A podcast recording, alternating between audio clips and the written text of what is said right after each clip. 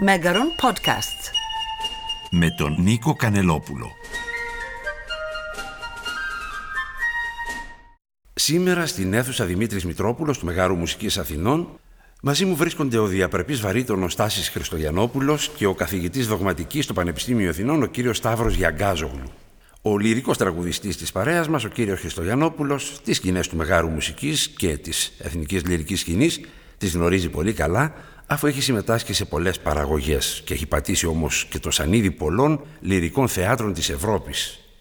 Ο κύριος Γιαγκάζογλου από το 1995 αναγορεύτηκε σε διδάκτορα της θεολογίας στο Αριστοτέλειο Πανεπιστήμιο Θεσσαλονίκης, είναι μέλος πολλών διεθνών θεολογικών οργανισμών και από το 2018 είναι επίκουρος καθηγητής της δογματικής στο Τμήμα Θεολογίας στο Πανεπιστήμιο Αθηνών.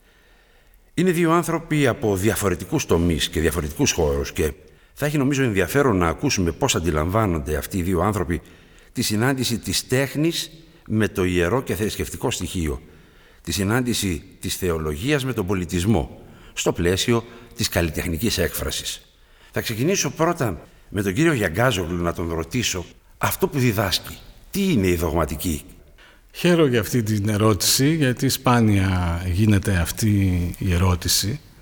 Η δογματική δεν είναι απλά ένας κλάδος της θεολογίας, είναι η ανάλυση της πίστης της Εκκλησίας στη συνάντησή της και στο διάλογό της με τον πολιτισμό. Δηλαδή, όταν ο χριστιανισμός αναδύθηκε στην ιστορία, το πρώτο παράδειγμα πολιτισμικό που βρήκε ήταν ο ελληνισμός. Ήταν η φιλοσοφία, ήταν η παράδοση, ήταν οι τέχνες.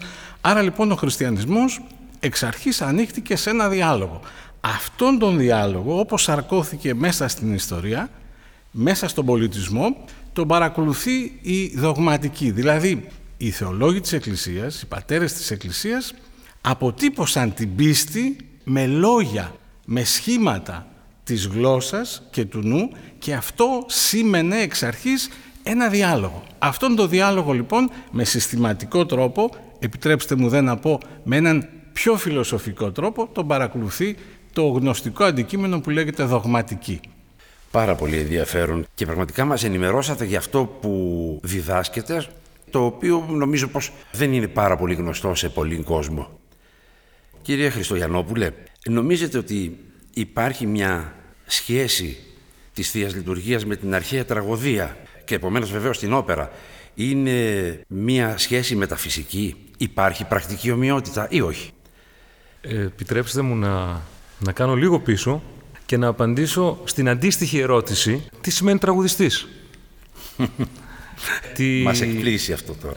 Κι όμως όχι, γιατί είπατε στην αρχή ότι είναι, είμαστε δύο άνθρωποι δύο διαφορετικών χώρων δεν είναι όμως οι χώροι διαφορετικοί. Οι χώροι είναι ένας χώρος. Γιατί ένας τραγουδιστής είναι ο άνθρωπος ο οποίος μεσολαβεί ανάμεσα από τον κόσμο των ήχων, να το πω πολύ σχηματικά, ήχοι οι οποίοι μορφώνονται μέσα από το σώμα του, δημιουργούνται μέσα από το σώμα του και μεταφέρονται στους άλλους ανθρώπους. Είναι δηλαδή ένας ρόλος ιεροφάντη.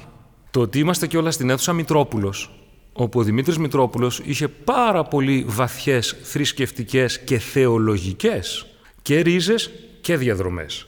Θεωρούσε ότι ο μουσικός είναι ένας και ιερός λειτουργός, αλλά και ένα ιερός σκεύος. Επομένως, ο διάλογος που λέει ο κύριος Γιανγκάζογλου, της δογματικής, τον οποίο αποτυπώνει και μελετάει η δογματική, υπάρχει και στο τραγούδι, υπάρχει και στη μουσική. Και αυτό ουσιαστικά απαντά και στην ερώτησή σας ότι η μουσική, η όπερα η οποία γεννήθηκε ως προσπάθεια αναβίωσης της αρχαίας τραγωδίας, όπου η Θεία Λειτουργία σχηματικά, η δομή της είναι βασισμένη επίσης, αν δεν κάνω λάθος κύριε καθηγητά, στην δομή της αρχαίας τραγωδίας, έχουμε και τρεις πύλες, δηλαδή και είναι και οπτικά όμοια, επομένως συναντιόμαστε όλοι στον ίδιο χώρο, φέροντας αυτό που έχει να φέρει με διαφορετικό τρόπο. Θέλω να ρωτήσω τι ρόλο παίζει η μουσική και το τραγούδι σε κάθε χώρο, αν μου επιτρέπετε, στην θρησκεία και στην όπερα; Εγώ θα σας έλεγα ότι στην ε, ζωή της Εκκλησίας, στην παράδοση της Εκκλησίας, είναι αδιανόητο να μην εκφραστεί ο άνθρωπος με έναν καλλιτεχνικό, με έναν μουσικό τρόπο Δηλαδή, χωρίς να είμαι ειδικός, αντιλαμβάνομαι ότι εξ αρχής η Εκκλησία έκανε μία επιλογή. Χρησιμοποίησε μουσικά μέλη. Για ποιο λόγο; Ποια είναι αυτή η ανάγκη που οθεί τον άνθρωπο στο διάλογο που έχει με το Θεό και με τους άλλους ανθρώπους να μετασχηματίσει τον πρακτικό καθημερινό λόγο, να του δώσει μέλος, να του δώσει δηλαδή ένα βάθος, να του δώσει μια αναζήτηση, μια έκφραση εσωτερική, ώστε παραμένοντας λόγος να σημαίνει και πολύ περισσότερα από αυτά που λέει ο πρακτικός λόγος. Άρα λοιπόν όχι απλώς ο άνθρωπος ο οποίος πιστεύει, ο άνθρωπος ο οποίος έχει μια μεταφυσική, αλλά ο κάθε άνθρωπος όταν θέλει να πει πράγματα που τον ξεπερνούν, που τον υπερβαίνουν και να εκφράσει μύχιες σκέψεις και συναισθήματα, θα σπάσει το φράγμα του πρακτικού λόγου, θα γίνει ποιητής, θα γίνει μουσικός. Αυτό παρατηρείται και στον καθημερινό άνθρωπο του σήμερα. Δέστε ο καθένας από εμάς που ζούμε σε αυτόν τον κόσμο που έχει χάσει την ενότητά του, πόσο ανάγκη έχουμε το τραγούδι, τη μουσική. Αυτό είναι απαραίτητο στη σημερινή ζωή όπως το θέσατε και προσδίδει ψυχική υγεία αν θέλετε. Για παράδειγμα υπάρχουν μελέτες που λένε ότι ξεκινήστε να πάτε να τραγουδήσετε σε μια χοροδία γιατί το ομαδικό τραγούδι σας βελτιώνει την ψυχική σας διάθεση και την πνευματική σας ικανότητα.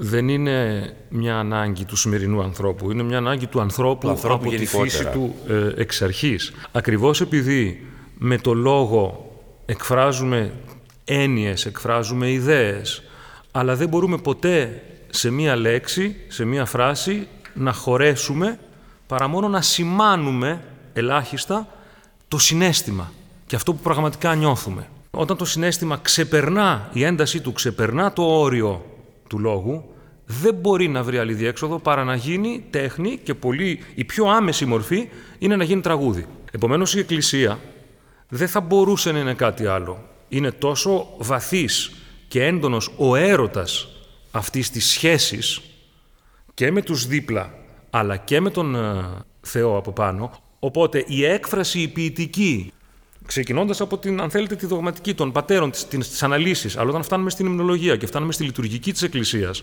όπου λες, κύριε, εκέκραξα προσέ, που επιλέγεις τη λέξη εκέκραξα, που δεν λες απλώς μίλησα, αλλά εκέκραξα προσέ. Δυνατή λέξη. Όταν λοιπόν αυτό, αυτή η αίσθηση, αυτό το αίσθημα μάλλον, είναι τόσο πολύ έντονο, δεν μπορεί απλώς να το πεις, ούτε απλώς να το φωνάξεις.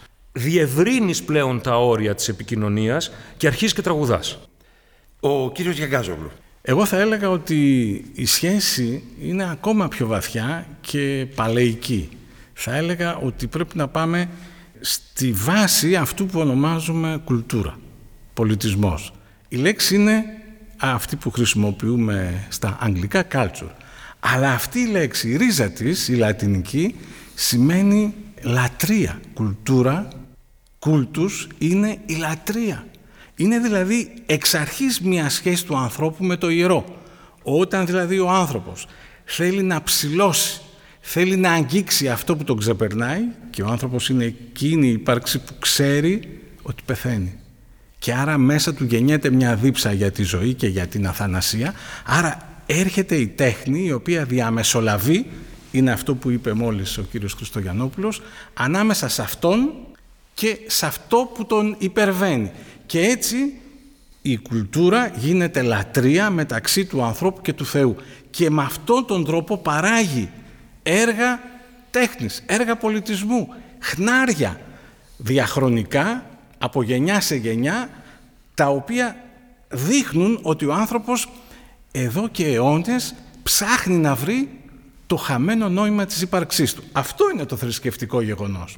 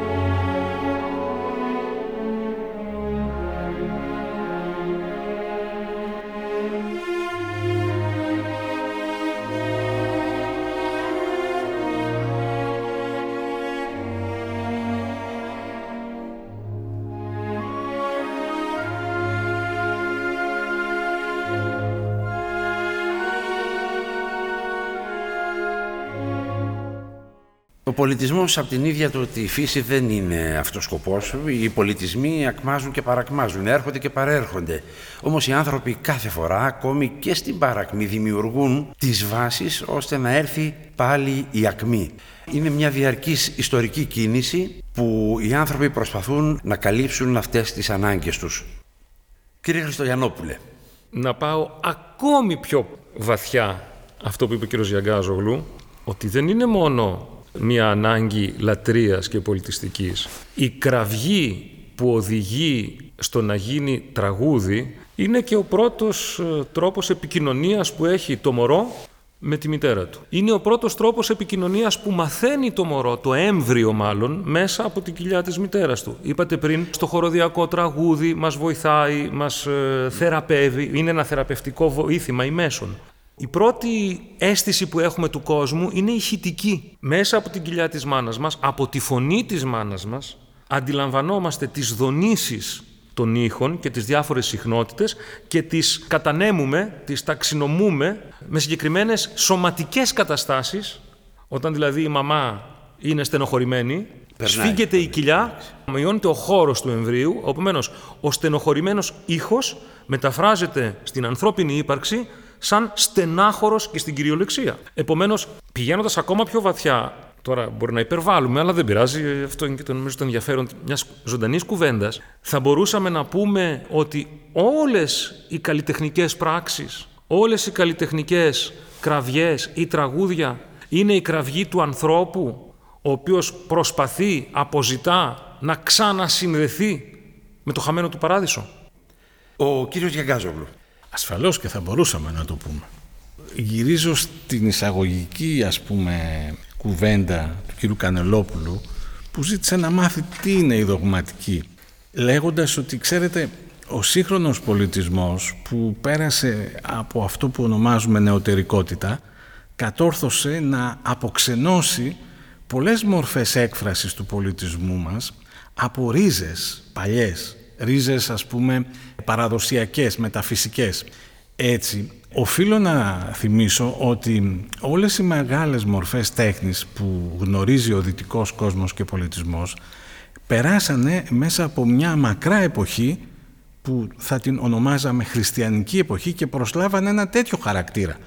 Απλώς ο άνθρωπος από την αναγέννηση και μετά θέλησε να απελευθερωθεί από ένα είδος στενού εναγκαλισμού που είχε η Δυτική Εκκλησία και αυτό σήμανε μια απελευθέρωση. Αλλά κατά βάθος οι μεγάλες τέχνες, οι οικαστικές, οι μουσικές, ναι. οι θεατρικές, όλες αυτές μιλευτήκανε στη Μεσογειακή Λεκάνη από τη συνάντηση πνευματικών χώρων και πολιτισμών, όπως ο Ιουδαϊσμός και ο Χριστιανισμός, ο Ελληνισμός και η Ρώμη, η παράδοση της Ρώμης. Αυτή είναι η βάση του δυτικού πολιτισμού. Είναι αυτοί οι πολιτισμοί, όπως λέτε, που συναντώνται σε αυτήν την, τη γεωγραφική περιοχή στην Ευρώπη και βλέπουμε να αναπτύσσεται, για παράδειγμα, η όπερα, η οποία έχει την ε, βάση της στην αρχαία ελληνική τραγωδία, με τις ε, νεότερες εξελίξεις και ο άνθρωπος αναζητεί μέσα από αυτούς τους τρεις βασικούς πυλώνες τέλος πάντων του πολιτισμού να φτιάξει αυτό που σήμερα λέμε και μελετούμε ως μουσική εκείνης της εποχής. Έχει ενδιαφέρον ότι η αρχαία τραγωδία, όπως παρασταίνονταν στην αρχαία Αθήνα, αλλά και όλες οι τελετές με τα άσματα, είτε κομικά είτε δραματικά, είτε δραματικά ήταν πάντοτε ενταγμένες σε θρησκευτικές τελετές. Είχαν πάντοτε σχέση, εκγενετής σχέση, Πράγματι. της έκφρασης, της ανθρώπινης έκφρασης προς το Θείο. Η τέχνη δηλαδή γεννήθηκε μέσα από αυτή τη σχέση με το Θείο. Και δεν έχει πάψει ούτε σήμερα να είναι θρησκευτική πράξη ένα τραγούδι ή μία παράσταση. Και αυτό έχει, είναι νομίζω και ενδιαφέρον που κρατάνε κάποια θέατρα της όπερας περισσότερο που έχουν έναν κώδικα, αν θέλετε, ενδυματολογικό, έναν κώδικα χρονικό, έναν κώδικα συμπεριφοράς.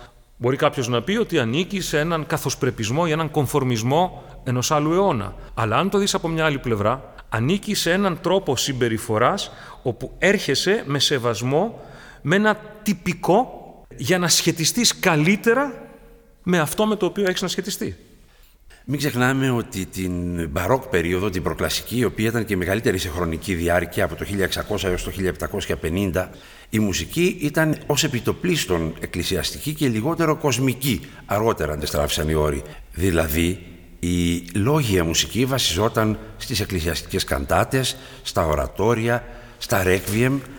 Ο κόσμος αυτή τη μουσική γνώριζε περισσότερο διότι δεν γίνονταν πολλές συναυλίες με κοσμική μουσική.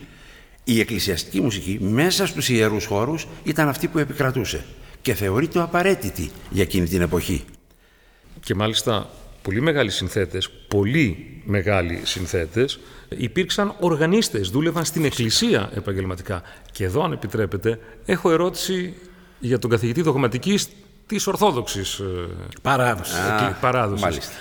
Δεν διαφωνώ, απλώς ρωτώ γιατί εμείς έχουμε περιοριστεί ή επιλέξει να έχουμε μόνο μέλος και όχι και ενόργανη μουσική. Είναι και δική μου απορία κύριε Δεν σας κρύβω ότι ό,τι, όση ώρα λέγατε κύριε Κανελόπουλε και κύριε Χριστογιαννόπουλε αυτά που μόλις ακούστηκαν, εγώ ακριβώς σκεφτόμουν αυτό το πράγμα.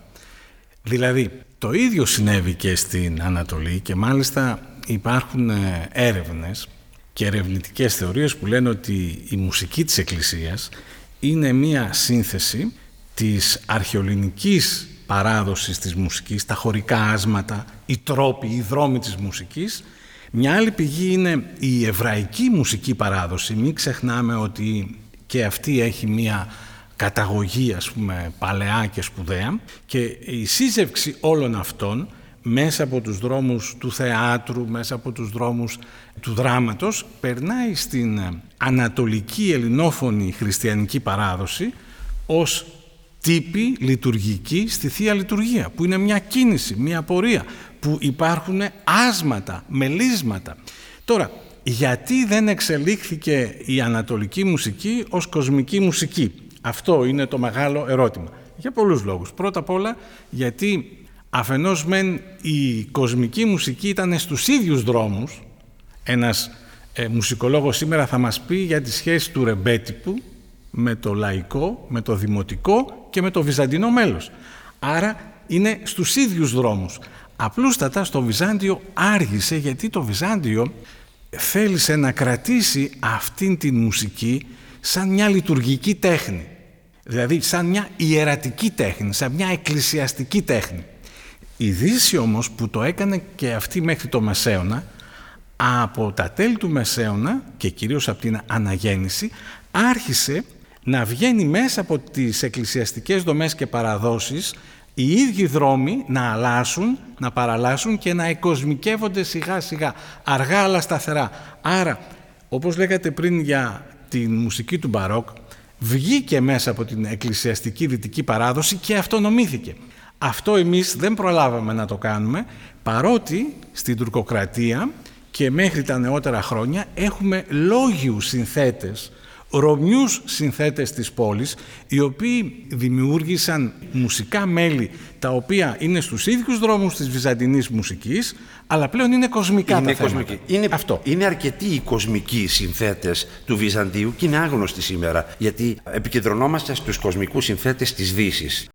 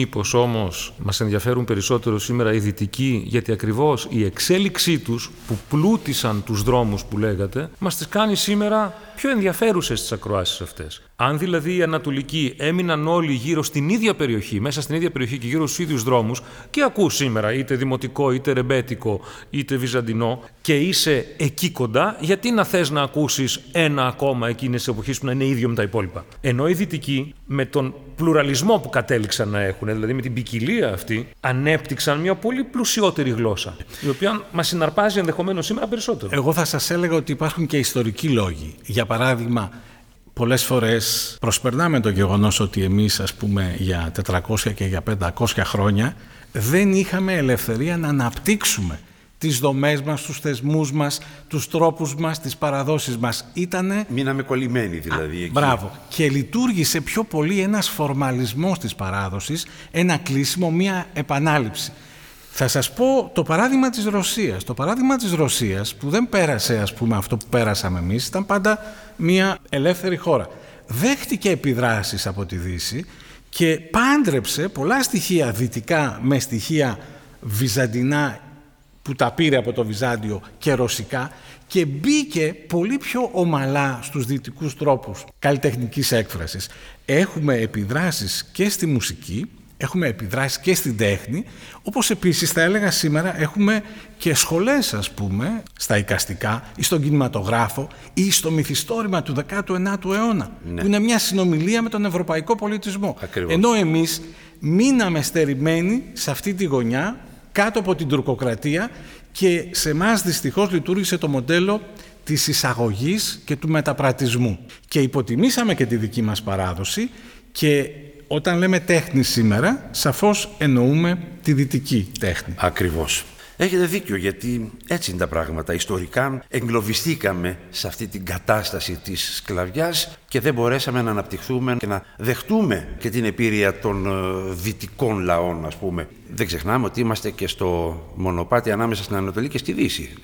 Η απορία μου σε αυτό που λέτε στο αφήγημα που λέμε ή στην ε, ιστορία ότι φταίει για όλα ή για πολλά τουλάχιστον η 400 ετών σκλαβιά. Και θέλω πραγματικά να ρωτήσω ποιοι είναι αυτοί που σκλαβωθήκανε, δεδομένου ότι εμείς δεν ήμασταν ένας λαός όπως οι Ρώσοι αμυγείς. Υπήρχαν ελληνόφωνοι κάτοικοι Ρωμιοί. αυτών των περιοχών, Ρωμιοί, διασπαρμένοι. Ο ελληνισμός υπήρχε και στη Μικρασία και από εδώ και από εκεί και πάνω και στην Αίγυπτο και κάτω. Τι είναι αυτό δηλαδή που λέμε ότι μας σκλάβωσε, τι μας εμπόδισε να αναπτυχθούμε, όπως και τι μας εμπόδισε να αναπτυχθούμε αντίστοιχα και πριν το 1453. Ναι, ε, αν δούμε τους τελευταίους αιώνες, το Βυζάντιο είναι αλήθεια που ήταν ένα μοσαϊκό λαών και φυλών, τον τόνο όμως τον έδινε η ελληνική γλώσσα. Δηλαδή όλοι οι λαοί, ακόμα και να σας θυμίσω τον Ρωμανό το Μελωδό ή τον Ιωάννη το Δαμασκηνό, που ήταν Σύριοι. Οι Σύριοι αυτοί έγραψαν απαράμιλη εκκλησιαστική ποίηση στην ελληνική γλώσσα. Ακριβώς. Και ο Ρωμανός ήταν Σύρος και ο Ιωάννης ο Δαμασκηνός ήταν Σύρος. Και σήμερα, εάν πάτε στις χώρες αυτές, εγώ πήγα πριν από δύο χρόνια στο Λίβανο, αυτοπροσδιορίζονται ως ελληνορθόδοξοι, ενώ είναι αραβόφωνοι. Μάλιστα. Άρα λοιπόν θέλω να πω ότι οι ελληνόφωνοι, οι Ρωμοί της Ανατολικής Μεσογείου, είχαν χωνευτεί, είχαν σμιλευτεί σε έναν πολιτισμό, ο οποίος είχε κοινή γλώσσα, κοινή θρησκεία, κοινή πίστη, είχε παραδόσεις, είχε ε, μία αντίληψη για τον πολιτισμό, για τα γράμματα, διαβάζανε, διαρκώς αντιγράφανε τους αρχαίους Έλληνες. Πώς έφτασανε οι αρχαίοι Έλληνες Ναι. σήμερα; Από τις αντιγραφές και από τα διαβάσματα αυτών που πάντοτε καταλάβαιναν αυτή τη γλώσσα. Μα αυτά δεν τα σταμάτησαν, πάλι αν δεν κάνω ιστορικά λάθος, οι Οθωμανοί. Γιατί και αυτοί αυτοκρατορία ήταν. Ναι, αλλά όμως πια δεν είχαν την ελευθερία της έκφρασης και της δημιουργικής παρουσίας. Αυτό εξέλιπε. Δεν ήταν η ζωή νομίζω, ήταν η επιβίωση για τον κόσμο, τον ελληνόφωνο, επί Οθωμανικής Αυτοκρατορίας. Άρα λοιπόν μήπως ήταν αυτός ο λόγος που δεν εξελίχθηκε, δεν αναπτύχθηκε ο πολιτισμός; Είναι μεγάλη κουβέντα και θέλει και πιο πολλές εκπομπές και ίσως άλλου πλαισίου. Αλλά ωραία, αυτό έγινε για 400 χρόνια. Και είναι τώρα 200 κοντά χρόνια που γιορτάζουμε και φέτος, δηλαδή τα μισά από τα 400, που εμείς ελευθερωθήκαμε. Δηλαδή, αποκτήσαμε δυνατότητα ελευθερίας της δικής μας έκφρασης. Πού είναι η δική μας εξέλιξη σε αυτό; Ναι, θα σας πω. Πριν όμως σας πω, θα σας πω ένα άλλο παράδειγμα του Διονύσιου Ρώμα. Ο Διονύσιος Ρώμας ήταν ένας βουλευτής της ΕΡΕ, ήταν αυτός ο οποίος είχε για πρώτη φορά φτιάξει το άρμα Θέσπιδος, αυτό το θεατρικό που μπορούσε να γυρίζει παντού σε όλη την Ελλάδα. Ήταν ένας όμο universalis, ένας αναγεννησιακός άνθρωπος, ήταν στη γενιά του Διονυσίου Σολομού. Έγραψε τον Περίπλου, ένα έργο το οποίο αποτελείται από εννέα μυθιστορήματα και εξετάζει την ιστορία μιας γενιάς, της γενιάς του εθνικού μας ποιητή, πώς από μια βυζαντινή οικογένεια που είναι στην Κρήτη, η Κρήτη σκλαβώνεται στους Τούρκους και την χάνουν οι Βενετσιάνοι, πώς καταφεύγουν στη Ζάκυνθο και πώς αναπτύσσονται τα Επτάνησα που δεν είναι σε Οθωμανικό ζυγό και έχουν επαφή με τη Δύση.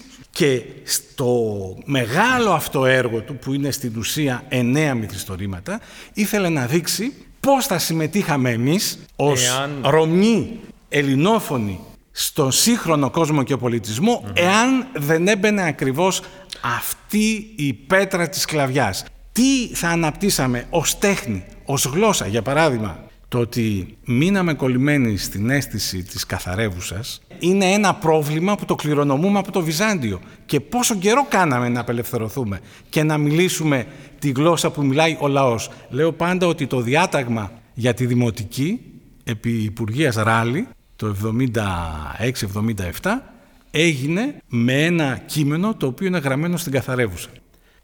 Κύριε Χριστογιαννόπουλε. Παρέβλεψα την, την Κρήτη, η οποία μειώντας σε Οθωμανική Κατά διαστήματα. κατοχή. Έχουμε εξέλιξη, ανάπτυξη και της λογοτεχνίας και της αδόμενης ποίησης για να ξαναφέρω και το τραγούδι ο μέσα στην Ερωτόκριτος. πράξη με τον Ερωτόκριτο. Η μεγάλη και- αυτή και ποίηση. αυτές- αυτά τα κείμενα τα εξ- εξαιρετικά. Ο Διονύσιος Ρώμας, φίλος του Κολοκοτρώνη, τέκτον και δεύτερος υποψήφιος μετά τον Καποδίστρια για κυβε- για κυβερνήτη της Ελλάδας. Είναι μια γενιά ευπατρίδων και το παράξενο είναι ότι μπορεί οι ρίζες τους, οι μισές, να είναι Ιταλικές, Βενετσιάνικες. Όμως αυτοί έγιναν ένα με τους ντόπιους. Και ενώ η μισή από αυτούς ήταν Βενετσιάνοι ή πλήρως Βενετσιάνοι, στο τέλος έγιναν Έλληνες, πιο Έλληνες και από τους Έλληνες. Όπως και η περίπτωση του Διονύσιου Σολομού.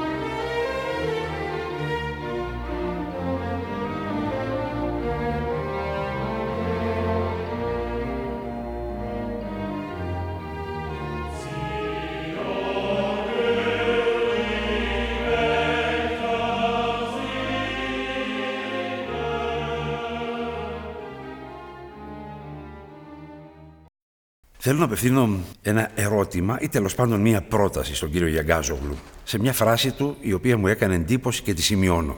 Ο Θεός της Ορθόδοξης παράδοσης δεν ταυτίζεται με έναν και μοναδικό πολιτισμό, αλλά σαρκώνεται μέσα σε κάθε ανθρώπινο πολιτισμό. Θα σας έλεγα ότι όταν είχαμε το γλωσσικό πρόβλημα στην Ελλάδα, στις αρχές του 20ου αιώνα, υπήρξε πολιτευτής ή βουλευτής στην Ελληνική Βουλή που είπε ότι ο Χριστός μιλούσε αρχαία ελληνικά και εμείς θέλουμε να αφήσουμε στην άκρη αυτή τη γλώσσα και να μιλούμε τη γλώσσα τη μαλλιαρή. Δεν υπάρχει πολιτισμός, δεν υπάρχει γλώσσα, δεν υπάρχει τίποτε που να είναι δοσμένο από το Θεό. Όλα είναι κατακτήσεις και δημιουργίες των ανθρώπων. Των ανθρώπων. Η Ορθοδοξία λοιπόν δεν πρέπει να κλείνεται σε ένα υπόδειγμα πολιτισμού που είναι ας πούμε το Βυζαντινό ή που είναι το αρχαιοελληνικό ή σε μία γλώσσα που είναι η Αττική διάλεκτος. Συνεπώς κάθε εποχή έχει τις συναντήσεις της, έχει τις συνομιλίες της, έχει τα ανοίγματά της. Δεν μπορούμε να πούμε λοιπόν ότι αιωνίως το παράδειγμα που μπορεί να σαρκώσει η χριστιανική δύση είναι τα λατινικά και η χριστιανική Ανατολή τα ελληνικά. Μπορούμε λοιπόν να δούμε να αλλάζουν οι πολιτισμοί και κάθε φορά η πίστη να σαρκώνεται σε νέες εκφράσεις πολιτισμού. Αυτό θα μας απελευθερώσει από πάρα πολλές αγκυλώσεις. Η παράδοση έχει μια μεγάλη γοητεία και μας μαθαίνει πολλά, αλλά θα μπορούσαμε ενδεχομένως εδώ να παραλληλήσουμε την εκκλησία, όπως λέτε, με τη μουσική την ίδια. Όπως δηλαδή η μουσική αναπτύσσεται ακούει και διαμορφώνει και διαμορφώνεται με την εποχή της. Αντίστοιχα και η Εκκλησία, ο Θεός που λέτε της Ορθόδοξης ε, παράδοσης, είναι να είναι ανοιχτή. Είναι να, να σαρκώνεται ανα πάσα στιγμή σε οποιοδήποτε μέρος, με οποιοδήποτε τρόπο. Ενώ βλέπουμε ότι στη δική μας την Εκκλησία έχουμε πολλά στεγανά και πολλές αιμονές σε συγκεκριμένες συμπεριφορές που έχουν μεν και τη γοητεία και το βάθος της παραδόσεως, αλλά αν μένουμε μόνον εκεί, αν μένουμε στο γράμμα και όχι στο πνεύμα του νόμου, τότε αυτό γίνεται ασφικτικό αντί να γίνεται λυτρωτικό. Εγώ συμφωνώ μαζί σας. Εδώ δεν έχουμε άνοιγμα, αλλά έχουμε εσωστρέφεια. Δεν έχουμε πρόσληψη, αλλά θεωρούμε ότι ό,τι έγινε στο παρελθόν έχει ένα χαρακτήρα τελειότητας, οπότε εμείς κάνουμε απόδραση από το παρόν και πάμε πίσω στο μέλλον. Ξέρετε, η γυναίκα του Λότ κοίταξε πίσω και έμεινε στήλη άλατος. Πολιτισμοί και λαοί οι οποίοι διαρκώς κοιτούν στο παρελθόν και διαρκώς νομίζουν ότι δεν ζουν στο παρόν και πρέπει να μιμούνται το παρελθόν, χάνουν και το παρόν και το μέλλον. Αλλά εγώ έχω μια θεολογική αιτία για όλα αυτά, που δεν είναι ε, πολιτισμική ιστορική. Όπως ο Χριστός έγινε άνθρωπος και προσλαμβάνει τα ανθρώπινα, έτσι και η Εκκλησία οφείλει, αν είναι η Εκκλησία του Χριστού, να μην κολλάει στους πολιτισμούς και διαρκώς να ανανεώνει την εκφορά του λόγου της σε κάθε πολιτισμό και προς κάθε λαό. Τότε είναι μία Εκκλησία του Χριστού. Και σε κάθε εποχή. Και σε κάθε εποχή, ακριβώς. Άρα δηλαδή να προσαρμόζεται δηλαδή. Θα προτείνατε μία μετάφραση των κειμένων των λειτουργικών της Εκκλησίας; Και αν ναι, που κατανοώ τη λογική, όλη αυτή η ομορφιά και η συνέχεια της γλώσσας πού θα πάει; Είναι μια κουβέντα η οποία γίνεται και γίνεται με τις εντάσεις της. Δεν θα πρότεινα μία μετάφραση. Έγιναν μεταφράσεις και πέτυχαν. Για παράδειγμα όλοι οι σλαβικοί λαοί, ακόμα και οι νότιο-Ινδοί του Μαλαμπάρ ή οι Κόπτες, οι Αιθίωπες, μετέφρασαν, πήραν τα βιβλία των Βυζαντινών, τα λειτουργικά βιβλία από τα ελληνικά έγιναν πετυχημένες μεταφράσεις. Εγώ όμως θα σας έλεγα ότι δεν χρειαζόμαστε απλώς μεταφράσεις. Χρειαζόμαστε εμπνευσμένους ανθρώπους οι οποίοι θα αποδώσουν ποιητικά το μέλος, το βάθος αυτού του λόγου. Δεν χρειαζόμαστε λοιπόν μια χρηστική μετάφραση. Χρειαζόμαστε ξανά εκ νέου σάρκωση όλων αυτών. Απόδοση. Άρα ποιητές. Απόδοση ποιητική ναι άξια του πρωτοτύπου. Είναι όμως δυνατόν.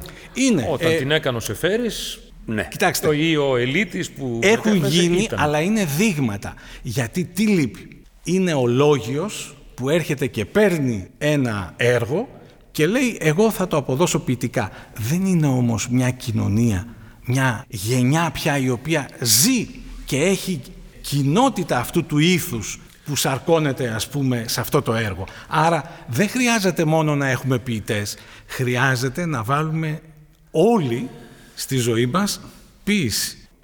Κύριε Χριστοριανόπουλε, νομίζω ότι αυτό που κουβεντιάζουμε είναι, για να το παραλληλήσω με τη μουσική, είναι αυτό που κάνουμε με την κλασική λεγόμενη μουσική. Δηλαδή, παίζουμε τη μουσική του Μότσαρτ, ας πούμε, εκείνης της εποχής, με τα σύγχρονα όργανα. Δηλαδή, αν ζούσε ο Μότσαρτ σήμερα και άκουγε μια συμφωνία του από την κρατική ορχήστρα Αθηνών, από τη φιλαρμονική του Βερολίνου, δεν την αναγνώριζε, έτσι δεν είναι. Ναι. Αλλά τα όργανα είναι.